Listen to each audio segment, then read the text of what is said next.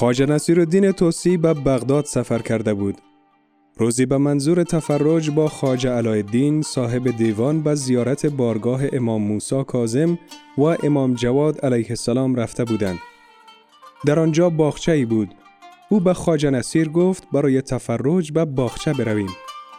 در همان لحظه که خواجه در حال رفتن به باغچه بود، ناگهان شکل هندسی به خاطرش خطور کرد و آن را با چوب برگچی ترسیم کرد.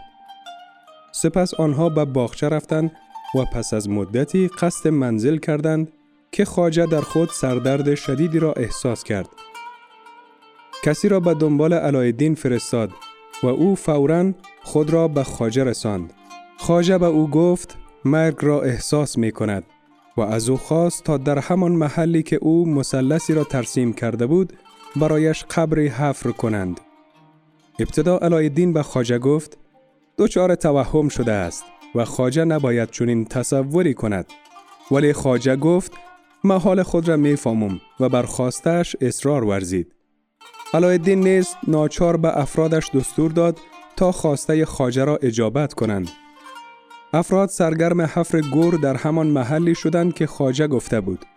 اما کاری از پیش نمی رفت زیرا زمین سنگی بود و حفر نمی شد از این رو پیش خواجه آمدند و ناکامی خود را بیان کردند و اجازه خواستند تا پیرامون آن مثلث را حفر کنند.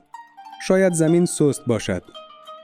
آنها آمدند و همین که شروع به حفر زمین در حاشیه مثلث کردند، ناگهان قبر آماده و ساخته شده از سنگ مرمر پیدا شد.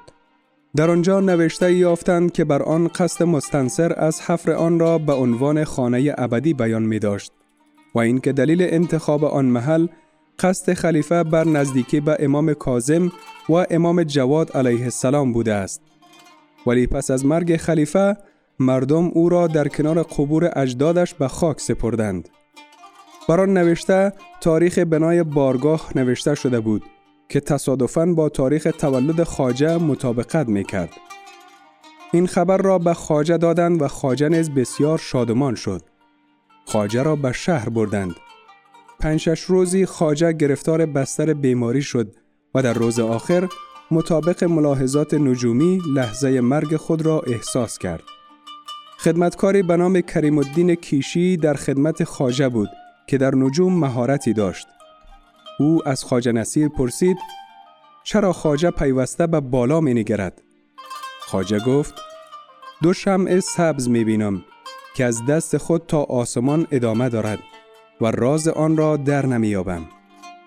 کریم الدین دانست که خاجه را مهلت به پایان رسیده است. و خاجه گفت برای فرزندانت وصیتی کن. خاجه گفت فایده ای ندارد زیرا آنها در حیات من مطابق خواست من عمل نکردند. پس از مرگم هم به وصیتم عمل نخواهند کرد. سپس کریم الدین از خاجه خواست تا دست کم به جهت اسباب وصیتی کند که خاجه گفت من همواره به عقل تو اعتقاد داشتم. کریم الدین گفت صحابه و بزرگان همه در وقت سلامت همیشه وصیت برای خود نوشتند. بهتر از شما نیز چنین کنید.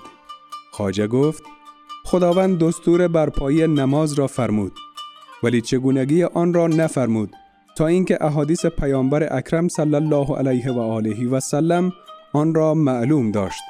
خداوند فرمود زکات بپردازید و چگونگی آن را نفرمود تا اینکه احادیث را معلوم کردند. خداوند انجام حج را تکلیف کرد ولی چگونگی آن را بیان نفرمود تا اینکه احادیث آن را مشخص کردند. این در حالی است که خداوند جزئیات مربوط به ارث را خود در قرآن کریم مشخص کرده است و طبق این تفصیل هر کسی سهم خود را از ارث مطابق دستور خداوند می داند. خاجه به کریم الدین گفت دیگر وقتی نمانده مرا با خودم تنها بگذار. دیگر وقت چنین سخنانی نیست.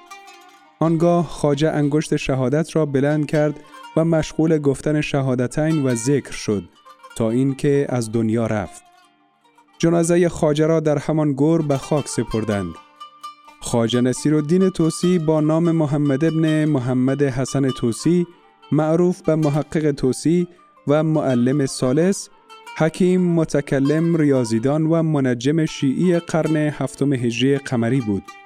تبهر خاجه در علوم زمان خود به خصوص فلسفه، ریاضیات، کلام، منطق، ادبیات و نجوم باعث گردیده تا بزرگان وی را با القاب چون استاد البشر، افضل العلماء، سلطان الفقها، سرآمد علم، اعلم نویسندگان و عقل حادی العشر یاد کنند.